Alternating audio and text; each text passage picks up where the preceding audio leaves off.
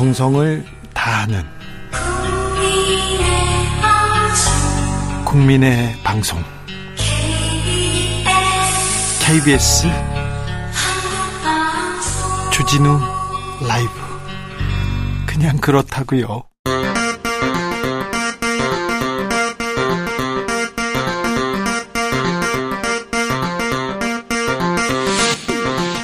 주진우 라이브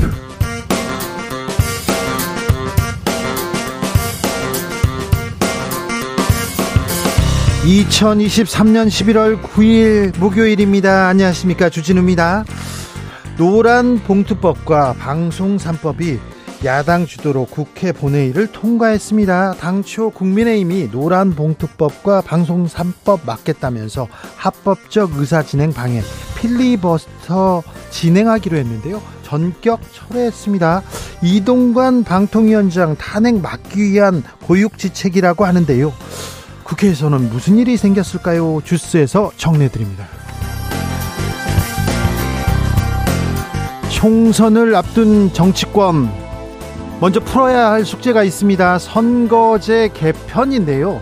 정치개혁, 선거개혁 매번 외치지만 진전은 영 더디기만 합니다. 왜 지금 정치개혁을 논해야 하는지 더불어민주당 이탄 의원에게 들어봅니다. 11월 9일 오늘은 소방의 날입니다. 현장에서 묵묵히 시민들의 안전을 지키는 소방관분들 특별히 감사, 존경을 보냅니다. 그런데 불 꺼야 하는데 출동해야 하는데 예산이 줄어서 최소한의 안전 장비마저 줄어들 수 있다. 그러면서 소방관들 오늘 대통령실 앞에 모였더라고요. 마음이 많이 아팠습니다. 자, 우리 소방관들 음, 넉넉지 않은데 그래도 어, 다른 사람 돕기 위해서 몸짱 소방관 달력 만듭니다. 올해의 모델 잠시 후에 직접 만나보겠습니다. 나비처럼 날아 벌처럼 쏜다. 여기는 주진우 라이브입니다.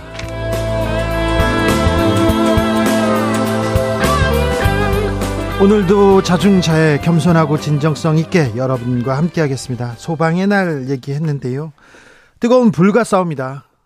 불 피해야 되는데 그 위기에 그 화마에 직접 뛰어듭니다. 아, 사람의 안전을 생명을 구하기 위해서 이렇게 숭고한 일을 하시는데 우리가 항상 이렇게 좀 좀 더 보살펴 주시고 좀 잘 대접해 줬으면 좋겠다. 이런 생각합니다. 정신적으로도 힘들고 육체적으로도 힘든데 의미 있고 대단한 일을 하십니다. 그런데 소방관 10명 중 7명이 건강에 이상이 있다고 합니다. 그리고 처우가 안 좋아 가지고요. 야간에 출동하는 소방관에게 지급되는 출동 간식비가 얼마나 될까요? 3천 원이라고 합니다. 30년째 제자리입니다. 요즘 3천 원이면요 김밥 한 줄 못 먹어요. 야당에 야간에 출동해야 되는데 이런 분들한테 3천 원 준다니 이거 참 부끄러운 부끄럽습니다. 참 처우 개선을 위해서 아 좀 정부에서 노력해야 될 텐데 국회에서 노력해야 될 텐데 그런 생각 해보게 해보게 됩니다. 고마운 소방관 분들에게 감사의 마음 전해보겠습니다. 처우 개선을 위해서 이런 노력 필요하다 의견도 좋습니다. 샵 9730 짧은 문자 50원 긴 문자는 100원이고요. 콩으로 보내시면 무료입니다. 그럼 주진우 라이브 시작하겠습니다.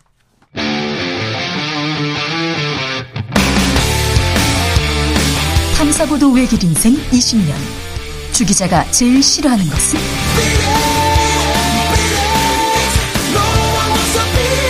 이 세상에서 비리와 부리가 사라지는 그날까지 오늘도 흔들림 없이 주진우 라이브와 함께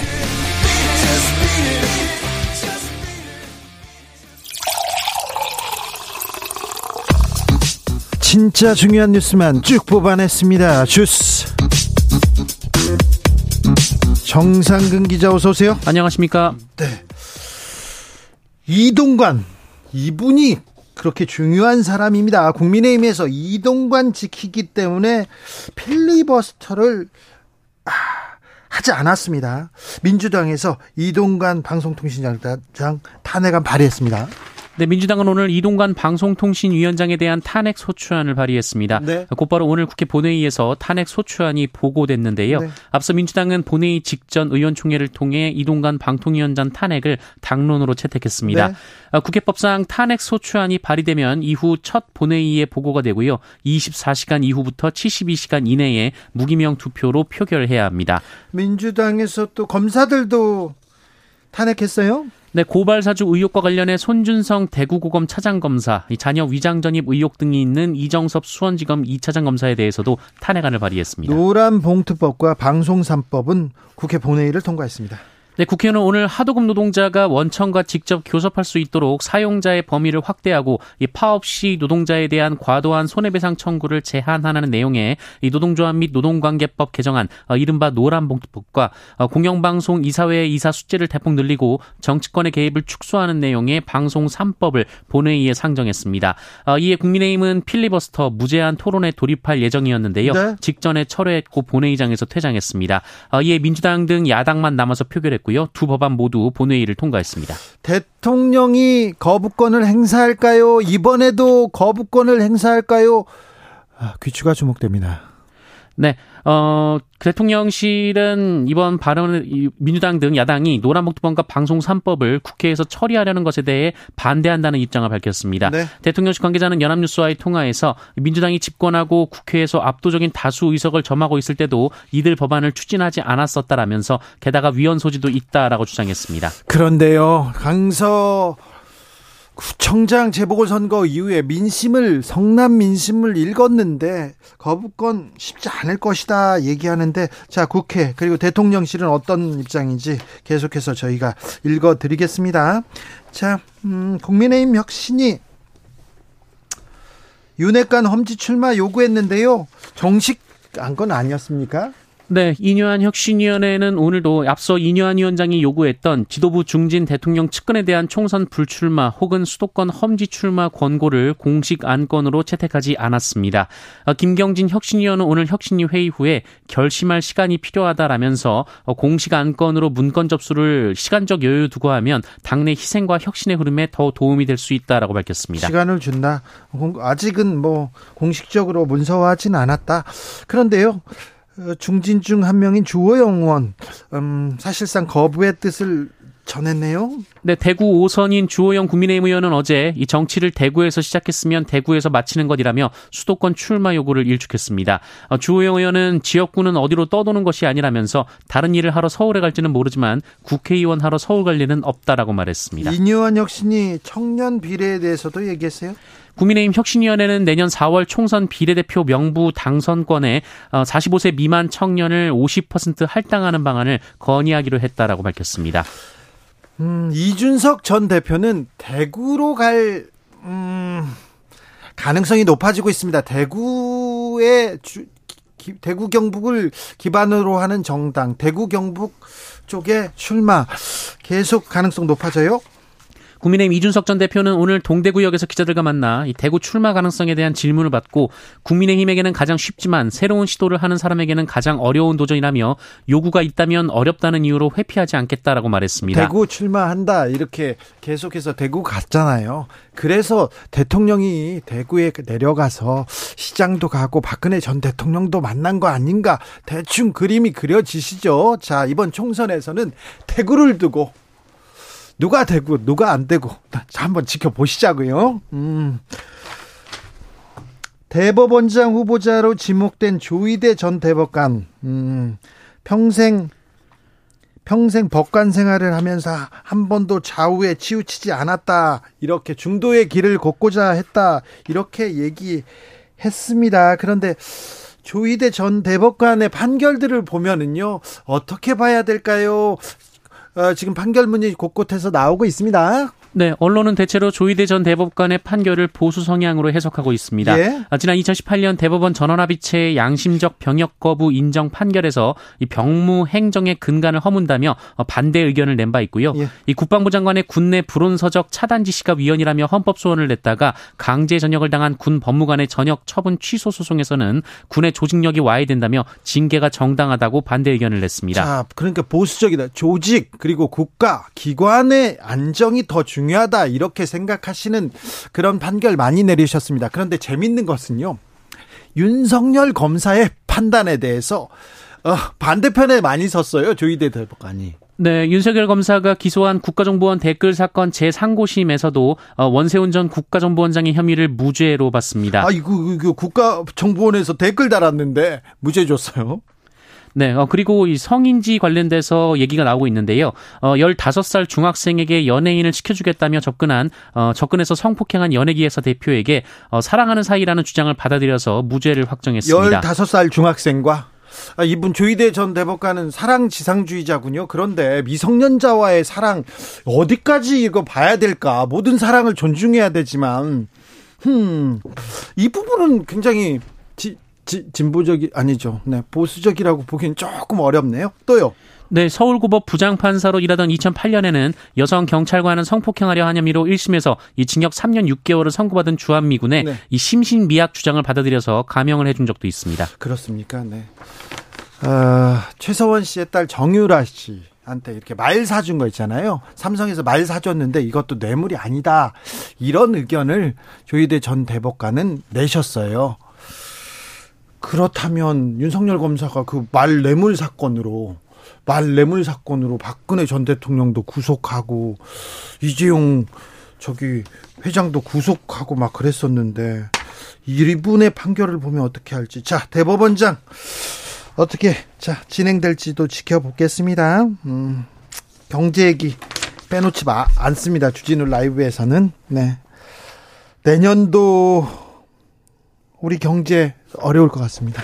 네, 국책 연구기관인 한국개발연구원이 올해와 내년 우리 경제 성장률 전망치를 소폭 하향 조정했습니다. 네. KDI가 오늘 발표한 2023 하반기 경제 전망에 따르면 내년 국내 총생산은 올해보다 2.2% 늘어날 것으로 전망됐습니다. 아이고, 참 걱정입니다. 경제에 또 좀 관심을 또 뉴스의 중심을 둬야 되는데 정치인들 말입니다. 대통령실, 정부 여당, 야당 할 것 없이 말입니다. 가습기 살균제 피해자에게 아, 제조사는 위자료를 지급하라 판결이 나왔습니다. 네, 가습기 살균제 제조사가 피해자에게 위자료를 지급해야 한다고 본 하급식 판결이 대법원에서 확정됐습니다. 대법원 1부는 오늘 가습기 살균제 피해자인 김모 씨가 제조 판매사인 옥시레킷 뱅키저와 납품업체 한빛화학을 상대로 낸 제기된 어, 손해배상 청구 소송 상고심에서 원심의 원고 일부 승소 판결을 확정했습니다. 국민들 다 당연하죠. 그래야죠. 이렇게 생각했는데 이 판결이 그렇게 어려웠어요. 네, 이 판결은 가습기 살균제 제조 판매업자의 민사 배상 책임을 대법원이 처음으로 인정한 결과입니다. 이제서야 처음으로. 네, 김 씨는 지난 2007년부터 2011년까지 옥시의 가습기 살균제를 사용했고요. 2013년 간질성 폐 질환 등의 진단을 받은 바 있습니다. 어, 그러나 질병관리본부는 가습기 살균제로 인한 폐 질환 가능성이 낮다라고 봤는데요. 어, 이에 김 씨가 소송을 제기했고 2심에서는 법원이 일부 제조사의 책임을 인정해 위자료 500만 원을 지급할 것을 판결한 바 있습니다. 정부에서는 질병관리본부에서는 가능성 낮다 이렇게 얘기했습니다. 소송 제기해서 10년도 넘는 순간 또 아, 시간 동안 위자료 500만 원 지급하라고. 네. 미국에서였으면 위자료 액수가 얼마나 됐을까요? 공이 두 개, 세 개, 네 개까지도 붙을 수 있는 그런 상황이 될 텐데 그런 생각도 해봅니다. 세월호 특조위 활동을 방해했다. 조윤선 전 청와대 정무수석 유죄 판결 받았습니다. 네, 조윤선 전 청와대 정무수석이 세월호 특별조사위원회 설립과 활동을 방해한 혐의로 파기환송심에서 징역형의 집행유예를 선고받았습니다. 어, 서울고법은 직권남용 권리행사방해 혐의로 기소된 조윤선 전 수석에게 징역 6개월에 집행유예 1년을 선고했습니다. 네. 공수처가 김학의 수사팀에 대해서 불기소 처분 내렸습니다. 네, 고위공직자 범죄수사처가 김학의 전 법무부 차관의 별장 성접대 의혹 최초 수사팀의 직무유기 혐의에 대해서 불기소 결정을 내렸습니다. 앞서 차규근 전 법무부 출입국 관리본부장은 지난 7월 어, 김학의 전 1차관 1차 수사팀 검사들을 특수 직무유기 혐의로 공수처에 고발한 바 있습니다. 어, 고발인인 차규근 전 본부장은 불기소 결정이 날 때 재정 신청을 할 수 있도록 신속히 수사를 마쳐달라고 공수처에 요구한 바 있는데요. 공수처는 공소시효 만료를 이틀 앞두고 불불 기소 결정을 내렸습니다. 아이고 공수처의 설립 의미에 대해서 조금 다시 되새겨봐야 되는데 오늘부터 이틀간 서울 지하철 경고 파업에 돌입합니다. 그러니까 퇴근길 출퇴근길 조심하셔야 됩니다. 네, 서울 지하철을 운영하는 서울교통공사의 민주노총 소속 노동조합이 오늘부터 이틀간 경고 파업에 돌입했습니다. 예, 다만 노사 간 합의에 따라서 출근 시간 운행률은 100%로 유지하기로 했습니다. 네, 출근 시간은 그렇지만 퇴근 시간 그리고 또 다른 시간 네, 저 운행 잘하는지 살펴보셔야 됩니다. 주스 정상근 기자와 함께했습니다. 감사합니다. 고맙습니다. 소방관의 은혜 감사합니다. 뭐 존경합니다. 이렇게 아, 얘기를 했는데요. 음, 아, 3123님께서 업무 수행 중 다친 소방관들이 일정 기간 지나면 자비로 치료한다고 하던데 진짠가요? 나라가 끝까지 책임졌으면 좋겠습니다. 우리들의 영웅 더 이상 홀대하거나 가볍게 여기지 않았으면 좋겠습니다. 주진우 라이브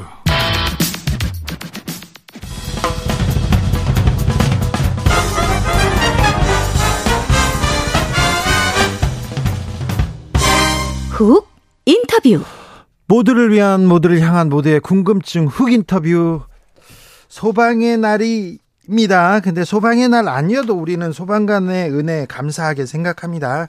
10년째 발행되는 몸짱 소방관 희망 달력 알고 계십니까? 이 수익금 어, 모두 중증 화상 환자를 위해서 쓰여진다고 합니다. 아이고 사정도 이렇게 빠듯한데 또 남을 돕습니다. 참 훌륭하신데요. 소방관 모델로 직접 참여한 서울 강서 소방서 이솔 소방교 만나보겠습니다. 소방관님 안녕하세요. 아, 네, 안녕하세요. 네. 소방의 날이면 소방관들한테 생일 같은 날입니까? 아, 예, 그렇죠. 생일 같은 날입니다. 그렇습니까? 예. 그럼 좀 쉬고 뭐좀뭐 생일상도 받고 그러셨습니까? 아, 예, 물론 이제 쉬는 건 아니지만 네. 소방서는 24시간 돌아가니까요. 예. 어, 하지만 이제 선물은 이제 충분히 많이 받았어요. 아, 그래요? 가, 다행이네요. 예. 다행입니다. 자, 그 소방관 되신 지는 얼마 되셨어요? 예, 올해로 어, 예, 5년 차 됐습니다. 5년, 5년 차 요? 네. 예. 어, 결혼하셨습니까? 아, 아니요, 아직, 그, 아직, 못했습니다. 여자친구는 예. 있으십니까? 아, 아니요, 아직 아, 없습니다. 네, 네, 알겠습니다. 네. 네. 자, 사진을 저희 달력을 보면 아니까, 네. 많은 관심 부탁드리겠습니다. 자, 소방관 되겠다고 언제 이렇게 결심하셨어요? 어, 한 6년 전, 7년 정도 전에 원래 네. 하던 일이 있었는데, 네. 어, 그때 당시 여름에 갑자기 한 어머니가 네. 갑자기 쓰러지신 적이 있습니다. 아. 예, 그때 뭐 저는 응급의학 같은 거는 네. 전문가가 아니었으니까 예. 네, 일단은 저도 모르게 119를 눌렀는데 정말 어, 잘 대처를 해주시더라고요. 예. 그때 이제 막연히 어 멋있다라는 생각이 들어서 네. 어 직장 생활을 하다가 네. 어 아, 나도 소방공무원을 하고 싶다라는 음. 생각이 들어서 열심히 공부를 해서 지금 잘 다니고 있습니다. 아이고 참 멋있고요. 또 의미 있고 참 가치 있는 일입니다. 아무튼 존경과 감사하다는 말 다시 한번 전합니다. 그런데요. 아, 감사합니다. 네. 예. 소방관님 소방 예. 공무원이 됐어요. 예. 소방관으로 사는 거는 조금 또 다른 일이잖아요. 소방관이 되니까 또 어떻습니까? 아, 개인적인 생각으로는 정말 어, 너무 이제 뜻깊고 보람 있게 생활하고 있는 하루하루입니다. 네, 그래요. 예. 아유, 훌륭하시네요. 아닙니다. 아, 그런데 좀, 아, 좀 안타까웠어요. 이태원 참사 때도 그렇고요. 큰 참사를 보고 그때 그 고생하시는 소방관님들 보면요. 굉장히 음, 미안하고 감사하고 막, 막 그러는데, 아, 예. 또 소방관이 그 참사를 봤을 때, 이태원 참사 봤을 때는 굉장히 다른 생각도 들으셨을 텐데요. 예. 어, 저, 제, 저는 일단 그날 근무를 서고 있었는데, 제가 네. 직접 출동 나간 건 아니지만, 네. 어, 그날 이제 동료들이 출동을 많이 나가, 나가셨는데, 네. 아, 정말 좀, 이제는, 어, 그런 일이 다시는 발생하면 안 되겠다. 너무 슬프다. 이런 생각이 많이 들었습니다. 네. 현장 막 출동하고 다치는 사람도 많고, 트라우마 겪는 사람도 많고, 그렇다면서요? 어, 예, 아무래도 이제, 어, 일반적으로 볼 수 없는 현장을 많이 보시는 분들은 그런 경우가 있죠. 네. 근데 소방관님은 괜찮으세요? 어, 예, 저는 아직까지는 괜찮은데 좀 네. 약간 제복이 주는 힘 이런 게 있는 것 같습니다. 네. 아까 제가 그 야간에 출장비가 3천 원이다 얘기했는데 간식비가 이건 좀 예. 너무한 것 같아요. 아, 예, 출동 간식비 말씀하시는 것 같습니다. 네, 진짜 3천 원이에요? 네. 예. 아니, 물론 예. 출동 간식비 그러면은 야간에 예. 출동 간식비가 3천 3천 원 받아 가지고 뭐 먹어요? 아니 정확히는 뭐 그 3천 원은 가상금이고 예. 예. 예, 간식비는 다른 목으로 또 나오고 있긴 합니다. 예. 네. 그런데 이렇게 출동했다가 옆에서 길에서 컵라면 먹고 그런 걸 보면 마음이 아팠어요. 좀 더 잘 대접해야 되는데 우리가 음, 예. 예. 네. 죄송합니다. 네. 아, 아니, 죄송하실 건 없습니다. 네. 뭐, 예, 사실 뭐, 그, 현장 같은 경우에서는 이제 좀 시, 시급한 상황이 연속 반복되다 보니까 네. 그런 경우는 사실 저희가 어, 정찬을 준비해 준다고 해도 저희가 아마 먼저 꺼릴 것 같습니다. 아이고, 네, 알겠습니다. 훌륭하시네요. 참, 생각도 훌륭하신데 또 몸도 훌륭하시다면서요? 아, 예, 부끄럽습니다. 네네. 자, 네. 몸짱 소방관 달력. 어, 어떤 계기로 이렇게 참여하시게 됐습니까? 아, 예, 일단 저는 소방관이 되기 전부터 원래 알고 있었던 달력인데. 네, 예, 저희도, 저희도, 예. 저도 알고 있어요. 예, 저도 이제, 그냥 이제, 와, 멋있다, 이런 생각만 하다가. 네. 예, 어, 소방관이 되다 보니까 아무래도 운동을 저도 모르게 많이 하게 되더라고요. 예. 예 체력이 중요하니까. 예. 그러다 보니까 조금, 조금이라도 젊을 때 나도 저렇게 한번 달력을 한번 도전해보자라는 생각이 들어서. 네. 예, 도전하게 되었습니다. 바프 찍으셨어요? 어, 예, 바프도 겸사겸사 같이 음, 찍었습니다. 알겠습니다. 올해는 몇 분 소방관들이 참여하셨어요? 예, 올해는 그 48명 정도가 예, 참여를 해 주셨습니다. 아, 그래요. 여성 소방사도 있고요. 아, 예, 여성 이제 소방관 우리 동료분도 어, 세 분 정도 같이 참여하셨습니다. 네, 그래요. 자, 예. 그 사진 찍고 그런 일은 재밌었습니까? 아, 예. 사진 찍는 것도 재밌었지만 네. 우선 일단 제가 보디빌딩 선수는 아니지만 네. 예, 진짜로 이제 그 국가대표 및 현직에 계신 분들이 심사위원으로 오셔가지고. 아, 네. 예, 그 과정 자체가 저는 정말 뜻깊고 정말 새롭고 재밌고 보람찼습니다. 네. 네. 모든 일과 뭐 모든 그, 그런 활동을 즐겁게 뜻깊게 이렇게, 어, 긍정적으로 생, 생활하시는군요. 아, 그런 분들이 제 주변에는 되게 많은, 일단 긍정적이신 분들이 네. 어, 소방공무원엔 되게 많은 것 같습니다. 아, 그래요? 예. 착한 분들이 긍정적인 분들이 소방관 많이 하시는구나. 어, 예, 하다 보니까 시민들 분들이 사실 예. 소방공무원 좋아해 주시잖아요. 네네. 다 뭐, 특히 어린아이들이 되게 많이 좋아해 주시거든요. 네네. 그러다 보니까 자리가 사람을 만든다고 저도 네. 더 원래 긍정적이지만 더 긍정적으로 되고 더 뭔가 네. 타의 모범이 돼야 될 것 같고 그러다 보니까 네. 조금씩 그런 경향이 있는 것 같습니다. 외국에서는요. 선진국에서는 소방관 하면요, 어, 신랑감 1위입니다. 그리고 존경받는 직업 1위하고 여성들한테도 굉장히 많은 어, 편지를 받기도 하고 그런데 우리나라는 그렇진 않죠. 어, 그, 그거는 사람마다 너무 많이 다르지 않을까 아, 그, 그럴까요? 예, 예. 아, 또그 인기 있는 또 소방관이시군요. 자, 달력 만들어가지고 판매해서 좋은 일에 쓴다면서요? 아, 예, 그 화상 환자 예? 치료비에 이제 들어가는데요. 네. 어, 일단 올해 같은 경우는 서울 저 이번엔 서울 소방 본부뿐만이 아니라 네. 예, 저 여러 기업들 GS 리테일이라든지 뭐 아, 말씀을 이렇게 드려도 되는 건가요? 아, 괜찮습니다. 예. 뭐 켈리엠 LG 트윈스 네. 이렇게 많은 기업들 그리고 또 개인분들이 예. 치료비 화상 환자 치료비 지원이라는 취지에서 네. 일단 공감을 해서 해주시는 사업이거든요. 아 많이 같이 사주고 그렇군요. 예, 제가 알아 제가 이번에 달력 모델이 되면서 안 건데 10년 네. 동안 예, 10만 부가 넘는 달력이 판매되었다고 합니다. 아, 네. 그래서 좋은 일에 많이 썼군요. 저도 좋은 일 할래요, 동참할래요 하고 싶은 사람들이 있어요. 달력 어떻게 네. 구입할 수 있습니까? 어, 일단 인터넷으로 현재 판매를 음. 하고 있는데요. 네. 어, GS샵이랑 10바이10 온라인 몰에서 구매 가능하시고요. 예. 예, 그리고 어, 이런 플랫폼들을 이런 그 저희가 판매할 수 있게 한 GS샵이나 10바이10에서도 그 플랫폼비 같은 걸 다 무료로 지원해 주셨다고 합니다. 아, 그렇습니까? 예. 자, 소방 공무원 국가직으로 전환된 지 3년째입니다. 그런데 소방관들의 처우는 아직도 아, 물음표를 찍고 있습니다. 오늘 소방관들 용산 대통령실 앞에서 기자회견 하던데 좀 처우 개선 이루어지지 않고 있습니까? 예산이 좀 아, 줄었습니까? 어, 사실 이제 저는 그 현장 대원으로서 예산 관련된 부분 진짜 잘 모르지만 네. 확실히 그래도 복지나 차원은 천천히지만 확실히 나아지고 있는 방향으로 간다는 건 제가 느끼고 있습니다. 아, 그래요? 다행입니다. 제가 선배 네. 예전에 들었던 거는 선배 소방 선배님들은 뭐 사비로 뭐 장갑을 산다 이런 이 말을 많이 들었는데 네. 저 제가 적어도 제가 5년 전에 임용이 되고 나서부터 그런 일은 없었거든요. 아 그래요? 다행이네요. 예. 네, 알겠습니다. 다행이네요. 아 예. 매사에 긍정적이세요. 아, 그런 건 아닙니다. 네. 네. 아, 말도 잘하시고요. 맞지 않더라고요. 네. 네. 응원 문자가 계속 오고 있어서 응원 문자 몇 개 읽어드릴게요. 9651님께서 제 동생도 소방관인데요.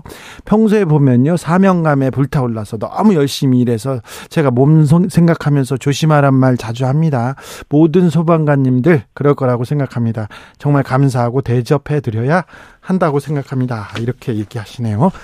아, 백정현님, 국회의원 세비 줄여가지고 소방관 야식비 보태면 좋겠습니다. 네. 그, 저, 저도 찬성입니다. 9560님, 소방관 분들에게 장난 전화만 안 해도 큰 도움이 된다고 합니다. 요즘 장난 전화 하면 처벌받습니다 하는데 장난 전화 옵니까? 장난 전화는 생각보다는 없고요. 네. 그 장난 전화보다는 제 개인적인 현장 뭐든 괜찮다고 하고 네. 뭐든 줬대 이분은. 아니 지금 예, 그 제 개인적인 생각인데. 예. 예, 그 요즘에는 장난 전화보다는 네. 어, 그 긴급하지 않은 상황에서의 이제 신고들이 오히려 아하, 좀 많아서 진짜 네. 긴급하신 분들이 도움을 못 받을 때가 있는 게 살짝 아쉽습니다. 네. 사, 사람들이 막 싸우고 국회에서 막 정치인들 싸우고 그러면 이해가 안 되죠. 세상이 이렇게 아름다운데 싸움이나 하고 있고. 아, 예. 네. 아, 네. 2346님, 2016년 2월 10일 설 명절 연휴 기간에 둘째를 집에서 출산하게 되었는데요. 긴급 이송해 주셨던 소방관님들, 구급대원분들께 다시 한번 감사드립니다. 이렇게 많은 사람들, 이런 많은 사람들이 있습니다. 4646님, 도로에 가스배관을 매설하는 건설인입니다. 얼마 전에 작업자분들 점심 먹으러 식당 갔는데 정비소 옆 비닐하우스에 불이 났어요. 소방관 분들이 화재 초기에 진압해 주셨습니다. 하마터면 차량 정비소까지 불탈 뻔했는데 막았습니다. 이분들 칭찬해 주십시오. 칭찬합니다. 소방관님. 예. 3716님 질문인데요. 요즘 도지사한테 전화 오고 그러진 않죠? 아, 예, 요즘에는 예, 그러지 않습니다. 네. 이 얘기는 무슨 얘기인지는 아시죠? 예, 알고 있습니다. 네네. 자, 끝으로 소방관들한테 어, 응원하고 격려하고 감사하다는 분들 많습니다. 그분들한테 한마디 해주십시오. 아, 예, 그, 예, 시민분들한테 일단 도움을 드린다기보다는 저는 이제, 어, 사명감이 이제 시민분들이 응원해줄 때마다 더 생기는 것 같아요. 네. 그래가지고, 네. 앞으로 응원을 해주시는 만큼 저희 소방공무원들도 어, 좀 더 운동은, 운동은 이제 당연히 하면서 이제 현장 활동 력을 키우는 거지만, 네. 일단 시민분들의 성원이 가장 중요한 것 같습니다. 네. 주시는 성원만큼 보답하도록 네. 하겠습니다. 알겠습니다. 안전하게, 네. 네. 안전하게 일을 하도록 하겠습니다. 이솔 소방관 그리고 또 모든 소방관님들 네 응원하고 존경합니다. 1410님께서 모든 공무원들 공무원분들 참 훌륭합니다만 그 공무원들 가운데서도 가장 존경받는 직업이라고 생각합니다. 소방관님들 자부심을 가지세요 얘기합니다. 자부심을 가져도 좋습니다. 아, 예, 저 혹시 한 가지만 더 말씀드릴게요. 아유, 말씀하세요. 두 개 해도 돼요. 아무래도, 예, 아무래도 제가 이번에, 예. 어, 가문의 영광이었거든요. 달력. 아, 네. 선정된 게. 아, 그 KBS에 인터뷰하는 것도 얼마나 영광이에요. 예. 아, 이거 엄청난 영광이죠. 네네. 그래서 네. 아까 말씀드렸던 것처럼 네. 안전에 대해서는 진짜 결코 양보하지 않는 네. 그런 소방관이 될 거고요. 네. 이번에 나온 2024년도 몸짱 소방관 달력도 많은 관심 부탁드리겠습니다. 알겠습니다. 관심 가지겠습니다. 감사합니다. 예. 서울 강서 소방서 이사 이솔 소방교였습니다. 교통정보센터 다녀오겠습니다. 유하영 씨.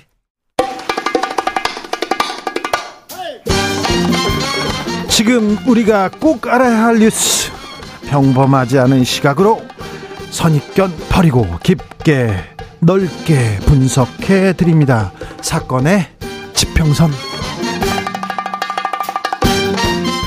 사건의 지평선 함께합니다. 주진우 라이브 이시 팀장 김한 한결의 기자. 안녕하세요. 법조 팀장 손정혜 변호사. 안녕하세요. 손정입니다. 사건 번호 1109 오늘의 사건은 혐오 증오 범죄입니다. 이슈 팀장 김한 브리핑 부탁드립니다. 네, 아직도 이런 일이 있나 싶은 범죄인데 사실 최근 들어서 이런 범죄가 많아지고 있습니다. 네. 어떤 남성이 편의점에 들어갔습니다. 근데 편의점 아르바이트생이 짧은 머리 여성이에요. 그러니까 시비를 걸기 시작합니다. 네. 여성이 나한테 시비를 걸지 말라 하고 저항을 하면서 경찰에 신고하겠다 이렇게 얘기를 하니까 이 여성의 휴대폰을 뺏어서 전자레인지에 돌려버립니다. 아이고.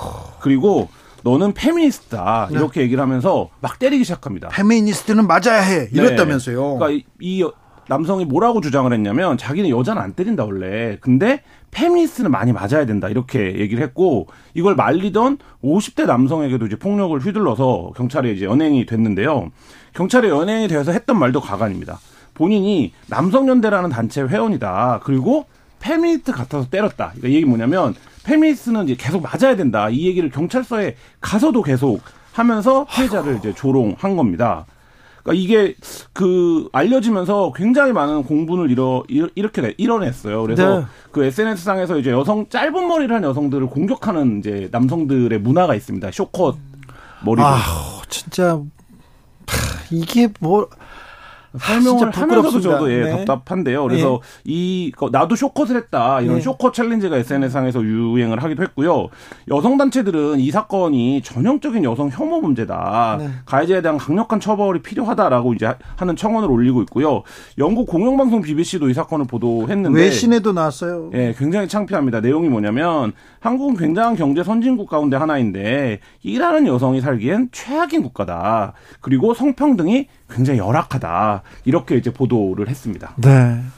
우리나라가 성평등 지수가 낮은 거는 뭐 공지의 사실인데 네. 사실 어떤 페미니스트나 특정 여성의 모발 헤어스타일 가지고 혐오나 음. 적개심을 가지고 폭행 사건으로 이어지는 거는 좀 이제는 좀 어떤 사회적 분위기가 바뀌어야죠. 사실 음. 여성들이 쇼컷 하는 건요 아무나 못합니다. 네. 아시죠? 네. 우리 중학교 때나 이럴 때는 쇼컷 많이 하거든요. 네. 하나의 어떤 패션의 수단인데 지금 마치 그것이 어떤 성향성을 가지는 음. 것처럼 그리고 그 성향성을 보인다라고 오인해서 또 폭 력으로 이어지는 건데 우리 사회가 약간 무슨 무슨 충 뭐 뭐 뭐뭐 뭐, 뭐, 네. 이렇게 편가르기 하는 거죠. 뭐 남성과 여성, 남성이라는 부, 분류, 분류나 여성이라는 분류에도 스펙트럼이 너무 많거든요. 너무나 다양한 사람들이 생, 그 같이 살아가는 건데 머리 스타일로 내가 이 사람을 탁 찍어서 공격할 만큼의 증오심이 있다는 게 좀 놀라운 음. 사건이에요. 저는 머리 스타일 가지고 음. 뭐라고 하는 사람 제일 싫어합니다. 음. 네. 아, 남자들도 단발머리 네. 있을 수 있고요. 네, 네 제가 제가 제가 취재하러 갔는데 교회 비리를 취재하러 갔는데 이거 목사님 이거 이거는 문제 아닙니까? 그러니까 옆에 있는 신자가 네 머리가 더 문제야 이렇게 얘기하는데 아니 왜 머리 스타일 가지고 뭐라고 해요? 안산 선수 네. 우리 양궁의 대들보입니다. 아, 올림픽에서 금메달을 땄었는데 네. 안산 선수가 쇼컷이라고 공격을 하더라고 모욕하더라고. 그러니까 제가 이제 인터넷 게시판 문화나 이제 게시판에 올라오는 글들 취재를 해보면 이 페미니즘이 세상을 이해하는 방식으로서의 페미니즘은 굉장히 이제 복잡한 철학이잖아요. 그리고요, 페미니즘이 자, 성평등 주의자들 성은 평등하다 이게 당연한 음. 얘기예요. 네. 이게 잘못됐습니까? 네, 근데 그거를 제대로 이해도 하지 못한 채 몇몇 상징화된 어떤 그거를 해서 굉장히 이제 그것만으로도 공격을 하는 거니까 그렇죠. 이거는 사실 네. 페미니즘이라서 공격했다가 아니라 그냥 어떻게 보면 여성 일반에 대한 혐오, 공격 그렇죠. 예, 이렇게 이제 하는데 그거를 명분을 찾기 위해서 그러니까 내가 여성 일반을 공격하는 건 아니라 특정한 여성들을 공격하는 거다. 특정 온라인, 네. 특정 세대, 특정 정치적 집단들이 이걸 또 이용해가지고 막 공격하고 그래요. 네, 정치라는 건 보통 소통과 화합이고 포용을 할 수 있어야 되는데 오히려 이런 현상을 정치인들이 악용을 해서 오히려 집단화시키고 음. 편가르기 하고 그런 여성에 대한 적대감, 뭐 남성에 음. 대한 적대감, 싸움 붙이는 것, 그래서 내 편, 니편 가르는 걸 더 가속화하는 측면이 있습니다. 가장 나쁜 정치입니다. 네, 나쁜 정치 때문에 또 20대 남성들과 음. 여성들이 지난 선거에서도 굉장히 상호를 음. 굉장히 공격적으로 바라보는 네. 점이 있었는데 네. 그게 지나치게 극단화되니까 이렇게 이제 폭력 범죄로까지 벌어지는데요. 네. 우리가 여성 혐오 어. 범죄 종족 강력 사건으로 많이 봤습니다. 얼마 전에도 있었지 않습니까? 신림역 살인 네. 예고 사건. 네, 이때도 한 그 20대가 여성 20명을 살해하겠다라는 이제 살인 예비 목적으로 글을 올렸다가 이제 실제로 이제 기소가 됐던 사건이 있었고요. 집행유예 받았어요? 네, 사실 그때만 하더라도 이런 사건 사회적으로 굉장히 엄단해야 되고 강력하게 처벌을 구속해야 된다고 했죠. 뭐 살인 예비죄 뭐 이런 것들 적용한다고 했는데 최종 1심형은 징역 8월에 집행유예 2년이 선고됐습니다. 근데 특정한 날 한국 여성 20명을 죽이겠다라고 음. 인터넷에 올렸고 뭐 무슨 무슨 그 한국 여자들을 이제 비하하는 단어까지 쓰면서 여성 혐오 게시글을 1224건이나 올린 사건입니다. 음. 여성 혐오 범죄라고 판단을 했는데요. 아마 초범일 가능성, 실제 피해가 음. 없다는 부분들을 이제 감안을 해서 이렇게 집행유예가 선고됐습니다. 그러니까 이 판결을 하면서 살인 예비죄와 협박죄 일부 유죄 판결을 했어요. 근데 문제는 뭐냐면 이 사람이 이 글을 공공연히 게시하고 어, 인터넷상에 올림으로써 공포를 만들어낸 거 아니겠습니까? 근데 이제 이 부분에 대해서는 정보통신망법은 무죄 판결을 했어요. 그러니까 이유가 뭐냐면 뭐 일부 부적절한 표현이 있다. 근데 비중이 크지 않고 해당 커뮤니티 게시판의 특성상 피고인이 작성한 글이 더 특별히 불안감을 조성하는 문헌으로 보기는 어렵다. 이렇게 판시를 했거든요. 다른 글은 그럼 얼마나 불안감을 조성한 그러니까 그 거예요? 부분인데요. 그러니까 이런 게시판에서 이런 정도 표현을 하는 거는 법적으로 문제가 없다라는 거를 사실상 용인한 셈이 되는 판결이 돼갖고 아니 막 죽이겠다 막 너 몇 명을 언제 이게 이게 불안감 특별하게 불안감 공포감을 주는 거 아닙니까? 우리나라 양형 기준 뭐 폭행이나 살인이나 이런 강력 범죄의 양형 기준에 사실은 혐오적 표현이라든가 음. 인종 차별이나 적개심을 기초한 증오 범죄에 대해서 가중하는 요소가 없습니다. 네. 그래서 양형 기준을 만들어야 된다는 목소리가 나오고 있는데요. 뭐 외국 같은 경우는 아예 법으로 규정하고 있지만 우리나라에서 양형 기준으로 가중시킬 수 있는 건 예를 들면 불특정 다수의 뭐 다량의 피해자를 야기했다거나 범행이 취약한 피해 피해자에게 공격을 했다거나 고기에 해당하는 건데 그래도 또 심신미약 술 먹었다. 네. 그리고 또 반성한다. 그래가지고 감경해 주잖아요. 네. 근데 이 혐오적 표현에 조금 더 가중치를 둬야 음. 된다는 거죠. 왜냐하면 이건 차별을 조장할 뿐만 아니라 네. 특정 집단에 대한 어떤 집단적인 어떤 어떻게 보면 차별을 조장하는 네. 게될 수 있고 선동하는 게 될 수 있기 때문에 그런데 가중 요소가 없습니다. 아니 변호사님 예, 옛날에는 네. 직접 찾아가지고 너 죽일래 이렇게 이렇게 협박했는데 요즘은요 문자로 온라인에서 하잖아. 이것도 맞습니다. 오히려 이제 익명성에 기댄 이제 협박이라든가 SNS를 통한 살인 예비가 훨씬 더 무섭죠. 음. 누가 하는지 모르고 언제 다칠지 네. 모르기 때문인데요. 너무 많은 사람들이 불특정, 불특정 다수한테 막 이렇게 뿌리기도 하고요. 네.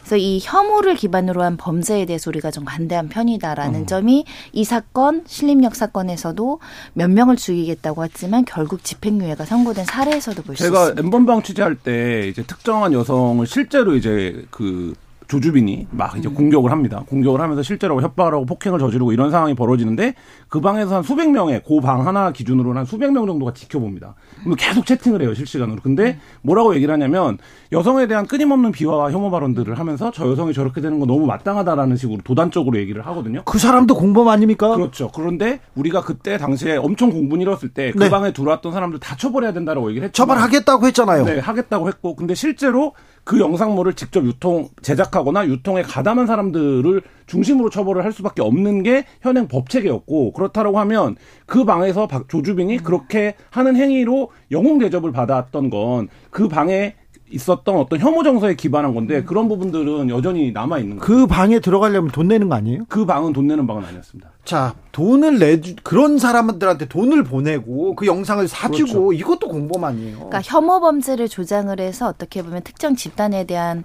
어, 차별적 조치로 인권 침해라든가 범죄의 피해자를 그냥 방관하는 거죠. 네. 묵인하는 네. 것이고 오히려 돈을 보내면서 그 행위를 방조한다라는 측면에서는 사실 대부분은 이걸 공범으로 처벌해야 된다는 목소리가 높았고 법리적으로 할 수도 음. 있지만 대부분은 그것까지는 하지 않은 겁니다. 네, 대부분은 그렇게 생각했어요. 음. 대부분의 국 민들은 그렇게 했는데 대법원은 엠번방 접속만으로 성착취물 소지죄 처벌 못해 이렇게 나왔어요. 음.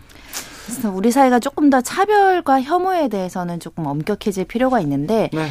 미국이나 유럽에서는 일단 유럽은 이제 표현행위 음. 자체도 규제하고 네. 있습니다. 네. 미국은 증오 범죄를 굉장히 이제 처단하려고 노력을 하고 있고요. 네. 근데 우리나라는 예를 들면 특정 인종에 대해서 범죄를 저질렀다. 근데 그게 차별 범죄다 혐오 범죄라고 해서 더 가중 처벌하지 않거든요. 음. 아 그래요? 네, 오히려 그리고 그걸 언론이 좀 조장하는 면도 있습니다. 어떤 살인 사건이 터졌을 때 특정 어떤 지역이나 인종 사람들이 그것을 저질렀을 때 그걸 또 강조를 하죠. 음. 그러면서 차별이 조장이 되고 그 사람들이 더 차별을 맞아. 받는다는 인식이 있으니 네. 그 적개심과 복수감이 또 범죄가 일어나기도 합니다. 아, 조금 조금 우리 법이 좀몇 아, 발자국 나, 나가야 음. 될것 같은데 혐오 범죄, 증오 범죄에 대해서 정확한 정의마저 지금 갖춰지지 않았다 이런 생각도 드는데요. 좀 알려주세요. 법률에 증오 범죄, 혐오 범죄가 들어온 규정이 하나도 없죠. 없습니다. 없어요? 일부 뭐 서울시의 인권 조례 여기에 이제 혐오나 증오적 표현을 이제 표현한 건 있는데요.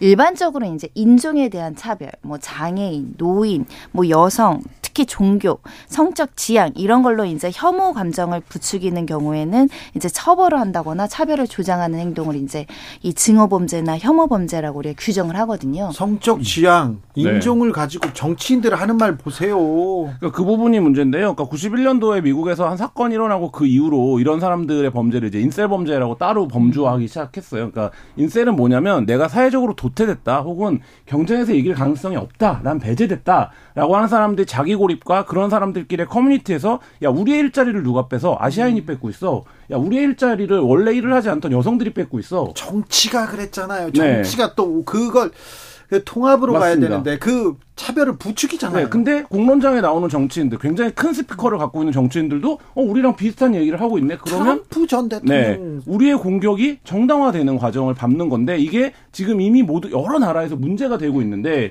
우리나라에서는 특히 이 부분이 여성에 대한 문제를 하면서 또 굉장히 격렬한 논쟁이 되는데 이걸 생각하면 쉽습니다. 이슬람 사원이 들어온다고 그 앞에서 돼지고기로 파티를 하고 모욕을 주는까 예를 들면 그들의 어떤 존엄성을 건드리는 행위를 하는데 아무도 처벌되지 않습니다. 그렇죠. 네.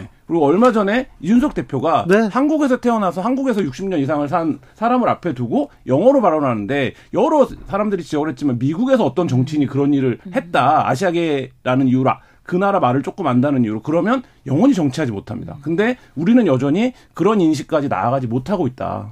이런 생각이 듭니다. 우리나라가 이제 다양성에 대한 존중보다는 어떤 집단에 대한 동질성을 좀 강조하는 집단이 뭐 이다 보니까 조금만 다르거나 조금만 뭔가 튀거나 이러면 좀 배제하고 차별하려는 의식이 큰데 사실 우리 사이에서 지금 나오는 이야기들도 아까 뭐 일자리 문제 음. 나왔지만 권리와 권리가 충돌하는 거예요. 음, 네. 각자 권리 주장은 할 수 있는데 이 충돌 싸움에서 항상 음. 약자가 지, 거나 피해를 입는 경우가 많기 때문에 사회 시스템은 약자를 보호하는 개념으로 가야겠죠. 예. 그래서 사회적 약자로 불리는 소위 말하는 뭐 노인이라든가 뭐 아동이라든가 특정 인종이라든가 뭐 예를 들면 우리나라 같은 경우 외국인 노동자에 대한 차별 혐오 발언 너무 심하거든요. 너무 심, 인종 차별 너무 심해요. 네, 그러면 그게 굉장히 심해서 이걸 방지해야 된다고 하지만 그 사람들한테 어떤 범죄나 피해가 발생했을 때 더 강력하게 보호해 주냐 오히려 더 차별을 음, 조장하거든요. 이게 굉장히 모순적인 부분입니다. 차별 범죄, 증오 범죄, 혐오 범죄 너무 많아요. 네, 너무 많은데요. 특히 이제 남성 가해자와 여성 피해자 구도에서 벌어지는 범죄들이 되게 많은데 변호사님 말씀하신 것처럼 이게 맥락적으로 보면 혐오 범죄, 증오 범죄인데 현행 법률은 그렇게 또 봐주지 않습니다. 그러니까 이게 한 행위만 놓고 봐서 이게 폭행이었냐, 뭐 재물을 뺏었냐, 뭐 이렇게 바라보는데 어 1, 2021년 6월에 발생한 사, 건입니다 서울 강북구에서 있었던 사건인데 일면식이 없었던데 여성이라는 이유만으로 폭행을 합니다. 아이고. 이유가 뭐냐면 어, 처음 본 사이인데 자기가 여자친구랑 헤어지고 화가 난 상태였던 거예요. 화가 나서 네. 약한 사람한테 그렇죠. 약한 사람을 찾아다니다가 이 여성을 발견하고 이 여성을 막 폭행을 하는 겁니다. 또 이런 일도 있습니다. 2020년 10월에 경남 김해에서 있었던 일인데 소형차를 몰고 가고 있었습니다. 근데 차 앞으로 20대 여성 두 명이 지나갔어요. 근데 갑자기 기, 여성이 지나 차 앞으로 지나가니까 기분이 나빠진 거예요. 아니 차, 차 앞으로 지나가야지. 그러면 차 앞에서 누워 있습니까? 뭘 이게 이게 이게 뭐 기분 나쁜 그렇죠. 일이에요? 그래서 그 여성들을 그냥 들이받아 버립니다. 받아요? 예. 그리고 또 어떻게 하냐면 병원에 가자. 자기 차에 타라. 근데 이 여성들은 탈 수가 없잖아요. 어, 너무 무섭죠. 무서우니까. 그러니까 또 그 자리에서 여성들을 폭행합니다. 이런 사건들이 굉장히 많이 일어나는데 이 사건들이 이 사건의 행위 동기가 네. 어 말하자면 어떤 증오, 차별, 네. 그 다음에 혐오다라는 봐, 봐줘서 이 사건을 가중 처벌하는 또 양형 체계가 있어야 되는데 네. 그게 없기 때문에 단순한 이제 말하자면 하나 하나의 개별 사건으로 처리되고 마는 거죠. 8390님 한 개인의 일탈을 남성 전체의 문제로 몰아가는 것은 또 문제입니다. 네, 네, 네 그렇습니다. 이거는 뭐라고 해야 되나 남성 여성 문제가 아니라 지금 인간이 못된 네. 거예요. 이거는 이거는 어떻게 가르쳐야 되는지 어떻게 네, 약간 그 개인의 문제일 수도 있는데 우리가 인터넷 댓글들만 음. 좀 보시더라도 너무 이 혐오 감정을 이렇게 그 밑도 끝도 없이 그냥 퍼 날르시는 분들이 음, 많아요. 음, 무슨 사건이 있으면 뭐 지역을 찾는다거나 성별을 찾는다거나 뭐 어느 지역을 찾는다거나 하는 식으로 맞아요. 뭐 마땅히 뭐 어떻게 어찌 됐든 어떻게 표현할 수는 없는데 차별을 주장한다라고 음. 말씀드릴 수밖에 없어요. 그렇죠. 근데 그 글들이 삭제되지 않고 너무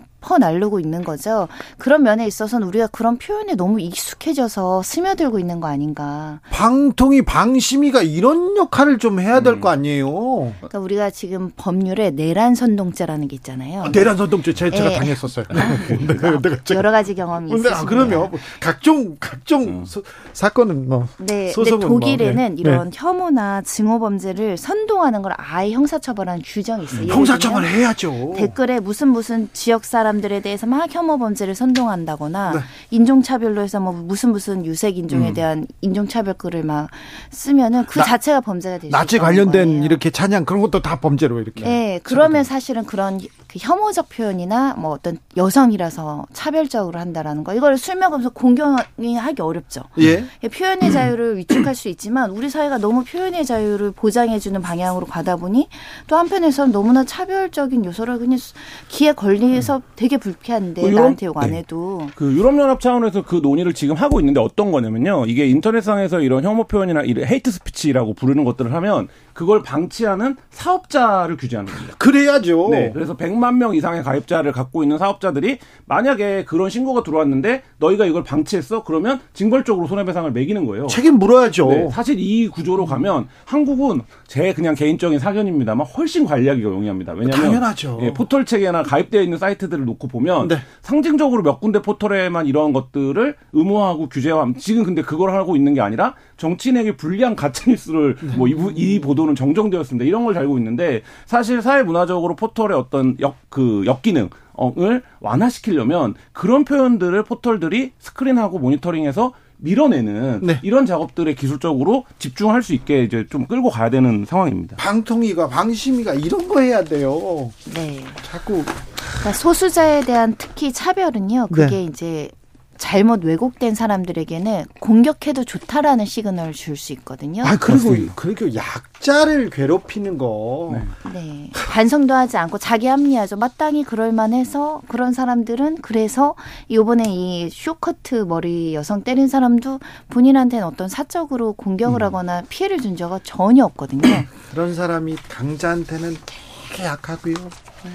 그 제가 그 10대에 이런 혐오 관련된 정서를 가진 청소년들을 취재한 적이 있었는데 그때 뭐라고 얘기를 하냐면 자기가 가는 커뮤니티 사이트에서는 다 그런다는 거예요. 그러니까 예를 들면 이게 사람이 자기 알고리즘에 갇히게 음. 되잖아요. 근데 이거가 그러니까 그 나이 때 가치관이 형성될 때 잘못됐다는 것조차 판단을 할 수 없고 내 친구들 다 그런다. 네. 뭐 이렇게 판단을 해보니까 그게 문제입니다. 아휴, 유튜브에서 그런 일이 네. 그런 일을 그런 얘기를 보는 사람한테 또 그런 알고리즘이 또 작동해 가지고 그런 혐오, 네. 차별 그런 것만 또 보여주잖아요. 맞습니다. 청소년한테는 못 보게 그리고 네. 어른들한테도 이 범죄인데 그걸 못하게 해야 되는데 기업 이런 걸 좀 제재해야 되는데 자 우리나라에서도 혐오 범죄가 많습니다. 근데 혐오 범죄 처벌하고 있습니까? 혐오 범죄 근절하려면 뭐부터 해야 됩니까? 혐오 범죄라는 규정부터 음. 이제 정의부터 그리고 사회적 약자에 대한 어떤 차별을 조장한 행위부터 사실 방통위 규정이든 뭐든 체계 안에 들어올 필요가 있어요. 체계도 규정도 음. 없어요? 네, 이게 이제 표현의 미명이라는 이유만으로 허용해 주기에는 이게 이제 강력 범죄로 이어지고 있기 때문에 양형 기준이라도 들어오든가 아니면 말하는 것처럼 뭐 형법 규정이 아예 이런 국정이나 인종이나 성적 지향 차별 금지법 논의랑 비슷한데요. 사실 차별 금지법은 형사처벌 조항을 넣지 좋지도 않는데 음. 사회적인 논란이 되게 컸었죠. 네. 그런 인식, 나도 언젠가는 차별을 받을 수 있는 존재다. 우리가 국내에서 지금 여성과 남성으로 싸우고 있지만 같이 아시안이 저 유럽이나 미국으로 가면 그렇죠. 그냥 아시아인이라고 네. 같이 차별받습니다. 미국에서 아시아인 네. 혐오 범죄로 한국인 좀 지나가다가 막 네. 받고 그랬잖아요. 원래 갈 것도 없고 코로나19가 처음 이제 막 유행을 시작했을 때 아시아란 아시안이란 이유로 미국 길에서 돌 맞고 그런 사건들이 있었거든요. 예. 근데 우리가 엄청 비분관계하지 않았습니까? 음, 네. 어떻게 문명 국가에서 저런 일이 벌어지고 있는가? 근데 우리나라에서 어떻습니까? 중국인 조선족이라고 하면 길에서 때려도 음. 저 조선족이라 뭐 누구 뭐 잘못이 있나 보지 이렇게 생각하는 그, 체계에서 살고 있거든요. 그러면 안 되죠. 네, 그러니까 그게 문제입니다. 손흥민 선수를 향해서 우리의 자랑 손흥민 선수를 향해서 눈이 이렇게 딱 찢어지는 것처럼 이렇게 네. 이거 알잖 아. 있잖아요. 이게 인종차별인데 3년간 축구장 출입 금지입니다. 음. 이 얼굴 찍어 놔가지고 어느 축구장도 못 가게 음. 합니다. 그렇게 해야 되는데 변호사님 우리가 좀 갈 길이 먼 것 같아요. 자기 반성도 좀 필요한 것 같아요. 부지불식 간에 나도 누군가에게 가지고 있는 차별적 의식과 선입관으로 사람을 대하지 음. 않는가. 네. 그래서 그런 표현을 쉽게 하는 거 아닌가. 그 손흥민 사건을 보면서도 그 사람도 그냥 부지불식 간에 음. 자기가 가지고 있는 선입견을 드러냈을 텐데 그게 타인에게는 엄청난 음. 상처와 엄청난 모멸감을 가져다 줄 수 있다는 거를 네. 꼭 기억해야 될 것 같습니다. 김한 기자는 인사만 하세요. 시간만 다 됐어요. 네, 알겠습니다. 오늘. 네. 김한 기자, 손정혜 변호사였습니다. 감사합니다. 네, 감사합니다. 감사합니다.